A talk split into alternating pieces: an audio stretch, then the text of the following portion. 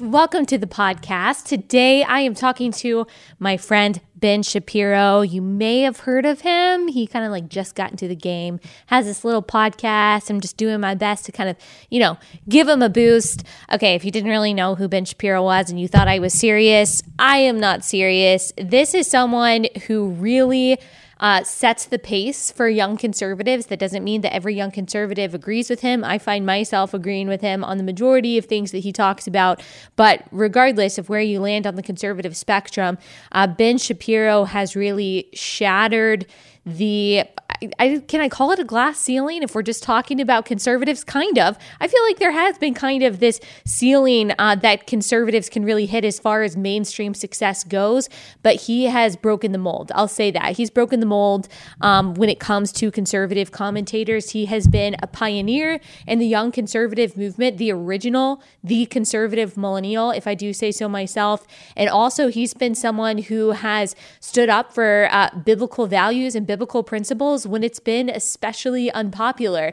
And that's something that we as Christians, even though I disagree with him, obviously, uh, on a lot of theological issues, that's something that we as Christians can admire and be thankful for that there has been a representative uh, in the media that has as big of a platform as he does that is willing to talk about really contentious issues like same sex marriage. And so today, I just wanted to get his insight on where we are as a country as far as uh, the intersection of faith and politics goes, what we can be looking forward to um, in 2020 as far as the election goes, and then also the issues that we're facing when it comes to the limiting of uh, the freedom of religion and religious people's role in the civic dialogue that just sometimes seems filled with darkness and craziness. Ben, thanks so much for joining me.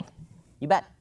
Okay, so I listened to your book. My husband and I both did. And I know it came out a few months ago, Right Side of History. And so you're not here to promote that. But I do think that the ideas that you talked about, particularly that our country, that the West in general was founded on and fueled by Judeo Christian values, is going to be a topic that we talk about probably increasingly, um, especially over the next couple years or so with the election going on because, as you've pointed out so many times, um, they're values that people don't just forget about, but tend to demonize as if they are the source of all of our problems rather than all of these good things. And so, my question is, particularly how do we convince our fellow Christians and the people in the Jewish community that these are the principles that our country was founded on? Because unfortunately, we kind of see this progressive social justice secular mentality taking over even in the faith communities. You know, I, I, think that it's important for, for folks, particularly in faith communities, to understand the relationship between their faith and the modern world. There seems to be this weird divide that is broken out in both progressive Jewish and, and progressive Christian communities that says all the good stuff that you like is the result of secularism. All the bad stuff that yeah. makes you feel bad about your stuff, that's the result of religion. And of course, that's not historically accurate. You know, the Enlightenment happened in a particular time and in a particular place after a couple of thousand years of philosophical development the, the notion that all of this just sprang full blown into the mind of John Locke in 1760 is, is a bunch of nonsense. And, and the fact that everybody on the left seems to have accepted this premise because it's flattering to them, and then they separate off atheistic movements that have no religious backing, like communism or Nazism and fascism, like those, those sorts of movements. They separate those off from secularism and claim that they have religious roots. It's, it's, it's pretty astonishing, and it's a rewrite of history. That's what the book was seeking to do, was at least tell a historical yeah. story about how we got here and that's a story I think everybody at least needs to address before they get to the idea that modern technology, science, prosperity, free markets, that all these things just sort of magically happened in 1780 with the rejection of God. And at one point, I felt like our churches and probably our synagogues as well, although I'm less familiar with the political side of or the political views of the Jewish community, they used to hold fast to those values, know where they came from, and be the be the part of the country that were that was advocating for those values the most. But now it seems like uh, religious people, their stance is kind of weakening on those things, at least among Christians who have bought into the lie that being progressive is being compassionate. So, what do you think happened there? I would say, especially over the past 10 or so years, to make that happen. Well, I mean, I think one of the things that, that has happened is that the conservative religious folks have basically allowed a division to take place between the area of religion and the area of, of technology and modern living, we've sort of accepted the Stephen Jay Gould definition of the universe that religion is here to explain the why and everything else is here for the how. And I don't think that that is purely accurate because the reason that we are asking how is because we have a reason why. In other words, yeah. meaning and, and the content of our lives are inextricably intertwined. And the religious community sort of accepted this, this basic premise that if we kept religion to its prescribed boundaries, we would be left alone. So we could live our religious lives, and then everybody on the left would basically leave us alone, and we could agree to enjoy the same TV shows and have the same technology, and then they wouldn't bother us anymore. And that obviously has not happened. Instead, the religious community basically tried to keep to that bargain, and the left ever more encroachingly decided to intervene in the meaning space and decided yeah. to rewrite religion itself. So now religious people felt like they were under attack and started to either stand up more strongly and get more vocal or to cede ground. And so the religious community decided it was going to, m- many parts of the religious community decided to cede ground. It was uncomfortable to talk about these things. It was alienating to talk about hot button issues of the day, particularly with regard to, for example, abortion and same sex marriage. Yeah. These things became uncomfortable because they were afraid of alienating folks. Whereas, and, and because the left kept saying all of this is regressive, all of it is, is retrograde, that it's, it's anti women's rights, that, and, uh, and as we all know, all of the great wonders of the modern world were brought about by modernity. They weren't brought yeah. about by these old, terrible ideas. Again, it's that stark division between the old ideas and the good stuff that the left sought to draw. I think that the religious community was, was complicit in that, unfortunately, and now we're seeing the results of it. I've seen an exchange, especially in Christianity, um, an exchange of the God of scriptures with the God of self. And they still use, especially among progressive Christians, they still use biblical texts to try to justify their love of abortion or love of socialism or love of same sex marriage or something like that. But really, it's uh, a disregard for what the Bible says, it's a disregard for biblical principles. And it seems like theological liberalism always is tied to political liberalism. But what I've noticed is that Christians are very scared to speak into that, even conservative Christians, because they don't want to be called bigots. They don't want to be called uh, whatever it is that their friends are, are their friends are calling people that they disagree with. Do you think that there is? Um, do you think that now is an opportunity for religious people to talk to those that they share a faith with but disagree with politically, or do you think? Our churches and our synagogues, our religious places need to be almost a safe space, uh, uh, a safe space without the partisanship um, and the craziness that we're seeing in our political dialogue. Well, I mean, I do think that you do have to speak what the principles of the Bible are, and those do include commandments with regards to things yeah. that people find uncomfortable, right? That's there's a difference between that and saying that the government ought to push things. So, for example, on homosexuality, the Bible is pretty clear about how it feels about homosexual activity.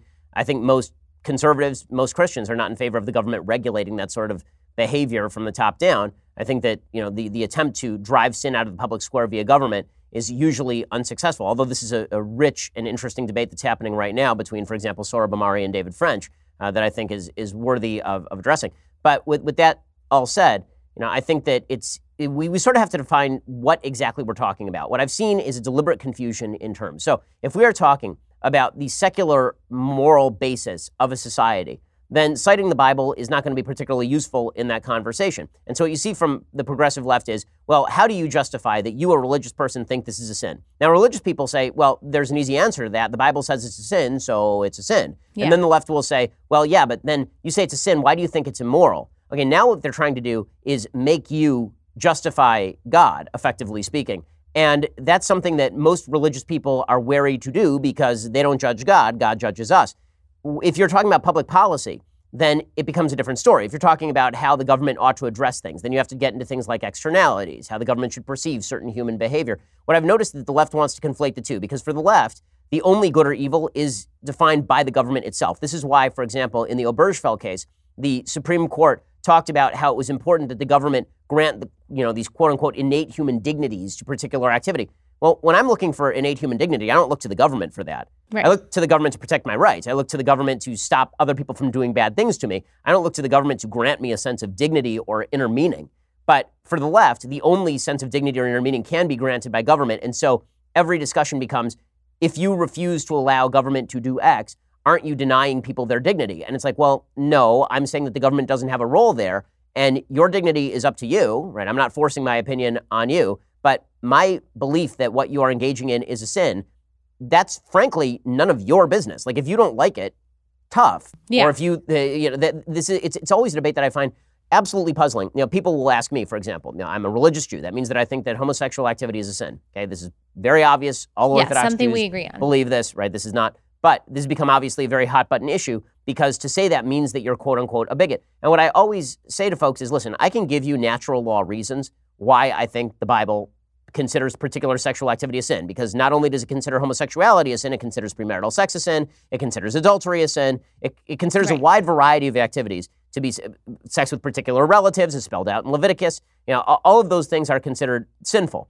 But if you're asking me just in order to browbeat me, my question is this: Why do you care what I think? I'm not trying to impose my views on you. So why are you suddenly so concerned with how I feel about you? Are you really that insecure that you need my imprimatur of approval on your behavior? I'm not trying to stop you from doing anything. What the left has tried to do is make people who are conservative on these social issues or biblical on these social issues feel guilty about feeling the way that they do, even if those people are not imposing in any way in public life on those issues. And even we just want to bring up our kids the way we want to bring up our kids.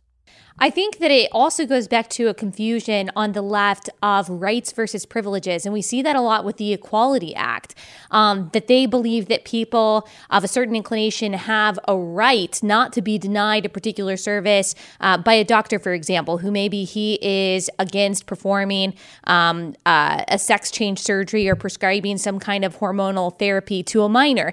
Well, according to the Equality Act, unless I'm wrong, and you can correct me on this, there wouldn't be probably a lot of conscience protections for that particular doctor who objects to this. There would be some, um, but not as many as we would like as advocates of religious liberty. And so I think that we really see their concern that it's not so much of this kind of personal insecurity, it's that they believe they have a right to be, I don't know, their identity to be affirmed in every even surgical way that they want it to be affirmed.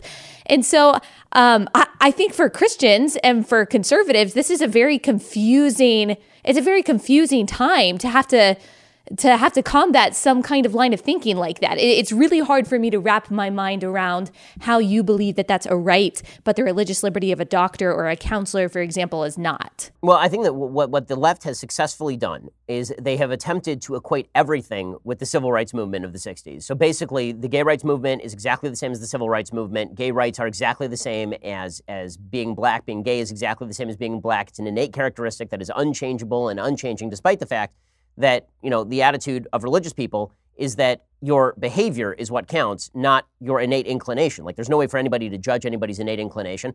I'm perfectly comfortable. I've always found it bizarre that the left wants to ask whether the drive to have sex with particular people is biological or not. I'm happy to assume that it's biological. I think the evidence suggests that it's some biological and some environmental. That has nothing to do with the religious perspective on whether it's okay to commit a particular act or not. The attempt to conflate these two very different sort of categorizations into one categorization and then to treat them the way that we've treated race in the country uh, is a is a compelling argument that the left uses. But this is where I think that the, the conservative right and religious people also get themselves into trouble. And that is what they will very often say about the Equality Act, for example, is they'll say, well, we need conscience protections. We need specific protections of religious people. And what the left will say is, okay, so you're a bigot and you're just hiding behind God, right? Because if you weren't religious and you didn't want to perform this sex change surgery, then we would just say you're a bigot. But now you're religious and you hold up this really old book at me and you say that you don't want to perform the sex change surgery and I'm supposed to take that more seriously. And so my argument has always been no, it's not about freedom of religion. It's not about freedom of conscience. This is about freedom of association.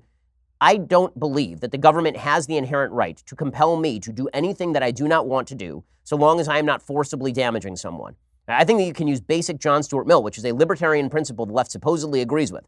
I think you can use basic freedom of association arguments without falling into the trap of saying, no, there are special protections for religious people and now it's religious rights versus transgender rights.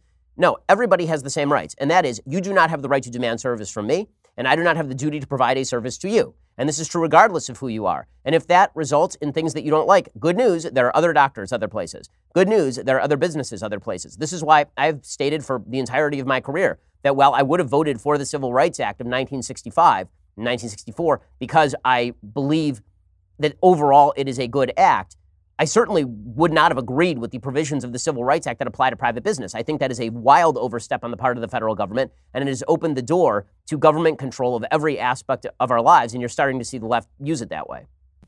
So, should we make the argument? What, what, is the context in which we should be making the argument for religious liberty? Because I think that's something that Christians talk about a lot and are scared of is uh, the removal of our religious liberty and the freedom of conscience. Do you think that's basically when you're discussing this kind of issue with the left, something that we really shouldn't bring up because it doesn't resonate with them? Yeah, well, I do think that the idea that there is a specific religious liberty is a corollary to the small government that the founders envisioned. So there are two clauses that people read separately, but really are the same clause. One is the free exercise clause, and one is the and one is the freedom of, of there's the free exercise of religion, and then there's the separation of church and state. Yeah. Right? There's the these no establishment of religion, and also there's the free exercise clause. You can worship however you want. Well, those two things ought to be read in tandem, meaning that the government cannot establish a religion from the top down, so you have the freedom to worship. Right? It is not that the government separates church from state so that the state can now cram down its views on your religion. The idea was that there was going to be a small government and that that government would not have the power to encroach on your practice of religion. I think that conservatives ought to be focusing on that, that first argument, meaning, leave me the hell alone. I think that is a much more compelling argument than my religious practice is important to me and so you should leave me alone. Because for folks on the left, your religious practice is simply not important to them. They think that you're a bigot in disguise. So would we? I mean, this is the argument actually that you saw. Eh, did you see that exchange with uh, Senator Hawley and uh, this judicial nominee? And this judicial nominee was talking about an anti-discrimination law in his local area, and in his writings, he had compared the in, his brief for the city. Yes, he had declared that a Christian, that basically Catholics who wanted to practice their religion were equivalent under the law to yes. the KKK wanting to practice their religion. And Hawley was like, "Why are you equating these two things? They're not the same thing." And right. Hawley is right. But what the lawyer was saying, and from the left perspective, this is the case, is that if you can use God to serve as an excuse for anything you do, well, then we can't have a common space because obviously your view of God can't trump particular law, right? This is one of the kind of interesting rulings of Justice Scalia, for example, uh, in Employment Division versus Smith, is, is the question of a neutral law uh, or a, a, broad, a general law of neutral applicability. Can that trump religious freedom? This has always been a serious problem. So the, the answer to that problem, in my view, is not that religious freedom is a special freedom, just as I don't think that freedom of the press is a special freedom. It is a restriction on what government can do generally. It is not that the government can do a bunch of stuff and then we carve out this little hole right here for religious people, or the government can do certain stuff yeah. and we carve out a little hole for the press. The idea is the government That's is not allowed to do all this stuff, period. And because the government is not allowed to do all this stuff, that is why religious freedom is, is available to you. And it's because we want to protect religious freedom, the government is not allowed to do all this stuff. We have exceeded in the baseline false assumption that the government is allowed to do all this crap, and then we're going to try and backfill these particular areas to make sure that religious people can be free. How about the government doesn't have any role in forcing anybody to do anything they don't want to do unless they are harming somebody? And then yeah. you don't have to worry about whether my bakery caters your same sex wedding. Yeah, that's a good point. And I think when we talk about religious liberty, for some reason, the left tends to jump to the conclusion of we want a theocracy. We do want the establishment of religion. We want everyone to agree with us, which, of course, is not the argument at all that you just made or that people who talk about religious liberty are making. Actually, it kind of seems like the left wants their own version of theocracy a lot more than we do. I know that you probably saw Kamala Harris. She said that she's advocating uh, for some kind of law that would make any any uh, abortion legislation that the state tried to pass, it would have to go through the Department of Justice to see if it matched up with Roe v. Wade, which I believe is a violation of federalism. So it seems to me like they're the ones that actually want to impose their ideological views on everyone, no matter what state you live in, no matter what religion you have, no matter you know what your view is um, it seems like they are the ones trying to impose their views on us not the other way around and i think a lot of people are confused about you know how, yeah. how do we confront that well there, there's no question that's the case i mean take another example that's come up in the past several weeks so the trump administration put forward a regulation that redrew Obama era regulations, and it said federal funding is now available to adoption agencies that prefer traditional couples over same sex couples. Okay, this seems absolutely uncontroversial to me. They will fund adoption agencies that yeah. adopt out to same sex couples, and they will fund adoption agencies that do not adopt out to same sex couples, mainly Catholic adoption agencies. And the left went nuts. Their suggestion was that yeah. the federal government cannot fund in any way an adoption agency that prefers traditional couples, even though there are perfectly logical secular reasons why you might want to do that, namely that a child needs a mother and a father, and that women and men are different, and that mothers and fathers provide different things to children, as every social study science study ever done suggests. Yeah. Right? You, the, there, there are plenty of reasons for that. The left said this is going to result in discrimination. How? We're not defunding any of the adoption agencies that allow same sex adoptions? The answer, according to the left, was well, because this regulation is now allowing traditional, traditional couples to adopt through these adoption agencies, because of that, what they are really doing is they are allowing these Catholic agencies to continue to discriminate. So the federal government has to force the Catholic agencies into the box that we want them to be in, or they have to shut down. And we would prefer that they shut down to children being adopted by traditional couples through a Catholic adoption agency. Okay, that is government compulsion. And the left wants that sort of government compulsion. You know, my answer to that, uh, what, what the left would say to this is, well, you know, if they're discriminating, they shouldn't be funded by the federal government. And the answer to that is, again, you do not have control over freedom of association. Determining that you do not want to fund a group because they have a different take on who should associate from whom that's a recipe for disaster because how are you going to like it when the federal government is controlled by someone more conservative than President Trump on social issues and they just decide to ban all federal funding for adoption agencies that adopt out to same sex couples? Because they could easily do that too and then just ignore the Supreme Court, or maybe the Supreme Court is controlled by conservatives at that point. The, the question here, and it really has come up a lot right now, is what is the government there to do? And there are really three visions. One is the vision of the left, which is the government is there to cram down their social values on you and your church and your life and your children. And then there is the vision of sort of the libertarians, and I, I, count myself in this group, and that is government is there to do none of these things. Government is there to stay out of your business, and you're there to build a social fabric in the absence of government, and culture precedes politics. And so the law is not going to protect you from the impositions of the left if the left takes over the government. And then there is the view of a lot of cultural conservatives who are saying, listen, there is no common space anymore. You're, you libertarians, you're assuming that there's a common space and that if we shut down government or make it smaller, that the left will then leave us alone with the means of government no, we need to take over the means of government and use it for ourselves.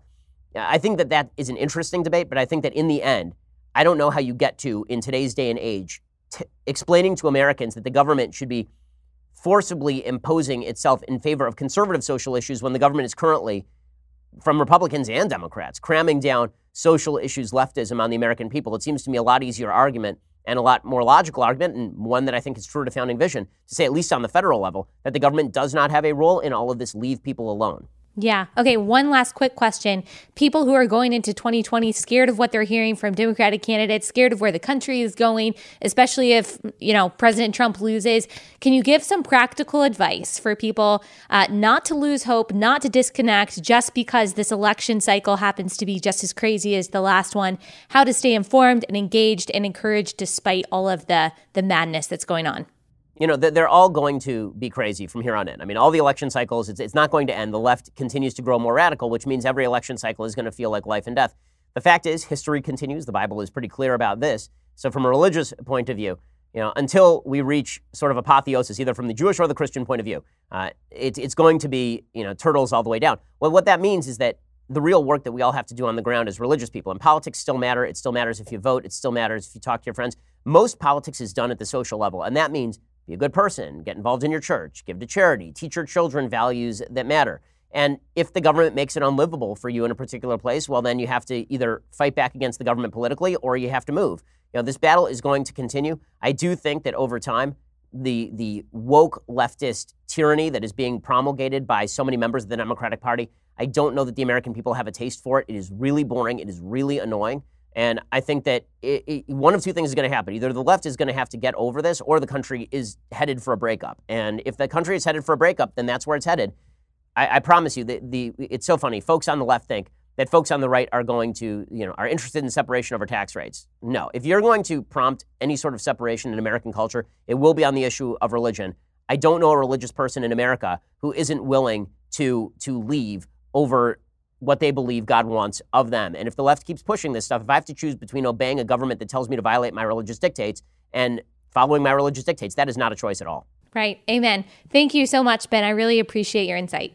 Hey, thanks a lot always a wealth of insight and knowledge from Ben, and I really appreciate him being here. If you haven't seen the interview that I did with Ben uh, for the Sunday special uh, a while ago, I think it was back in April that it came out, um, I encourage you to go watch that. It's on YouTube. Of course, it's on his uh, podcast as well. Um, I think it is, I think it's just titled My Name. And so you can go listen to that. And here is a little clip of the interview. So I think that this makes you the fourth woman we've ever had on the show out of some 40 guests. So we're and doing the great. And the first pregnant woman. right. This is So the first time I've y'all are very interviewed two people at once. Yeah, I know. we'll see how she does. Yeah, exactly. Well, if she keeps her mouth shut, it'll be fine. Okay, Right? I think, she it- can I think do it'll that be probably. okay. Okay, so when are you due?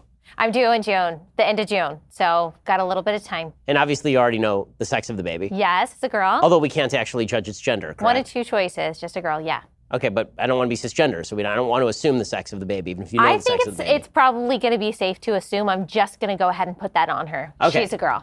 okay. Yeah, I'm not going to give her that option. Good to know. So, Yeah. how are you feeling? I mean, this is first baby, so how are you feeling about all this? Are you in the impatient phase yet? Just get it Uh, out phase yet? Kind of. I mean, you remember, I'm sure your wife was pregnant twice. Once you get in the third trimester, where I am now, you're just like, okay, I'm huge. I'm uncomfortable. I'm so ready to be done with this. I'm not even quite there yet. I'm only 28 weeks. And so it's when you get into that like 35 and beyond that you're like, I am done being pregnant. But it's good. I, obviously, it's a blessing and I'm, I'm enjoying it. I mean, the good news is that it's not a baby yet, right? I mean, like it's not. A, we've been told that it's not a baby until it's like five. It's just it's just like this clump. It's so weird because I actually feel her moving around, but I'm trying to reconcile that with the idea that she's just this blob of tissues. It's it's crazy how that happens though. So you're the host of a show called Relatable. For folks who haven't seen it, go check it out over at Blaze TV. And Yes. you've been in the headlines a lot over the last couple of years, particularly for having a thing called a sense of humor, which I believe the left has near made illegal at this point. yes, they've completely killed it. And well, one, one of your most famous non-humorous bits, it was not satire, I was informed, it was just fake videos, bad editing, was you making fun of Alexandria Ocasio-Cortez. Yes, which was really easy to do because all we had to do was take things that she actually said and ask her questions and make her answer them to show, hey, this lady doesn't actually know very much. And so we didn't even have to satirize it all that much. We didn't have to, you know, take her words out of context that much. We just kind of showed, hey, this is who she is and what she believes, and it worked. I mean, I was I was pretty amazed by the media reaction to that because it, it is astonishing to me how they suddenly forget what a sense of humor is. They Yeah. forget what a joke is. Like suddenly, it's Yeah. the, the jokes don't exist. You're you were perfectly serious, and you deliberately cut her out of context to make her look bad. Yeah. Not as a joke, just because you're a vicious person. Yeah, it was dishonest, and I think that we all knew that. I love the the sanctimony too of them saying, "Well, we know that it's satire, but there were a lot of people online that just didn't know it, so we need to explain this to you. That this interview that was spliced together from a PBS interview that you saw last week, that it's not real. I mean, it couldn't have been more obvious that it was a joke. I was surprised by that. I knew people wouldn't like it." But I was surprised a little bit by people pretending not to know that it was spliced together in a humorous way. Yeah, that, I was I was shocked by that too, especially because this has been a typical thing that's been done on Right, I Comedy did not Central invent it. forever. I mean, Stephen Colbert does it on his show regularly with President Trump, where he pretends that he's interviewing Trump Yeah. and then he cuts it out of place. It really is astonishing. So you, you gained a lot of notoriety based on that. What's what's life been like since the rise of, of your notoriety in the last couple of years? I mean, why don't we start from the beginning? How did you get to the point where you do what you do now? Yeah, so it was about three and a half years ago. So, fall of 2015, I was in PR and social media. I just graduated from college. 2014, I lived in Athens, Georgia, which is a college town. It's where the University of Georgia is. And uh, I was extremely interested in this election, probably not for the first time in general. I wasn't interested in politics for the first time in general, but this election seemed. Um, extremely important in that our nation was at a tipping point, especially for young people. And I was surrounded by these college students and surrounded by other people my age who knew a lot and were well educated, but had no idea what were going, what was going on in the primaries, no idea who they were going to vote for, if they were going to vote at all. And I just kind of looked around and thought, okay, this is a, this is a problem. I've got all these smart people around me, and they have no idea what their values are. And so I just kind of randomly uh, had an idea and called my mom one day in the fall of 2015 and said, I think that I want to go to sororities and tell them why they should vote in the primaries. I just think that's something that I would like to do. And so I started reaching out to the presidents of these sororities at the University of Georgia saying, hey, I've got a nonpartisan presentation. It was nonpartisan about why you should vote in the primaries. I want to do it for free. I, I just want to tell you guys why this is important. And so I started doing that. And then I started getting a bunch of emails from students saying, hey, can you answer my question about this? And I just, I loved it. I kind of fell in love with that idea of helping people form their beliefs. And then I kind of ditched the nonpartisan thing pretty quickly, started the blog, The Conservative Millennial. Uh, after a few months of doing that and just writing posts and then doing videos, that kind of took off at the end of 2016. The beginning of 2017, we moved to Texas. That's when I got a job at the Blaze. And that's when it kind of became a full on career. So it was about a year and a half of you know speaking for free writing for free doing my own thing until i got hired somewhere and then it turned into a media career that i was actually doing. Okay guys thank you so much for listening. We will be back here on monday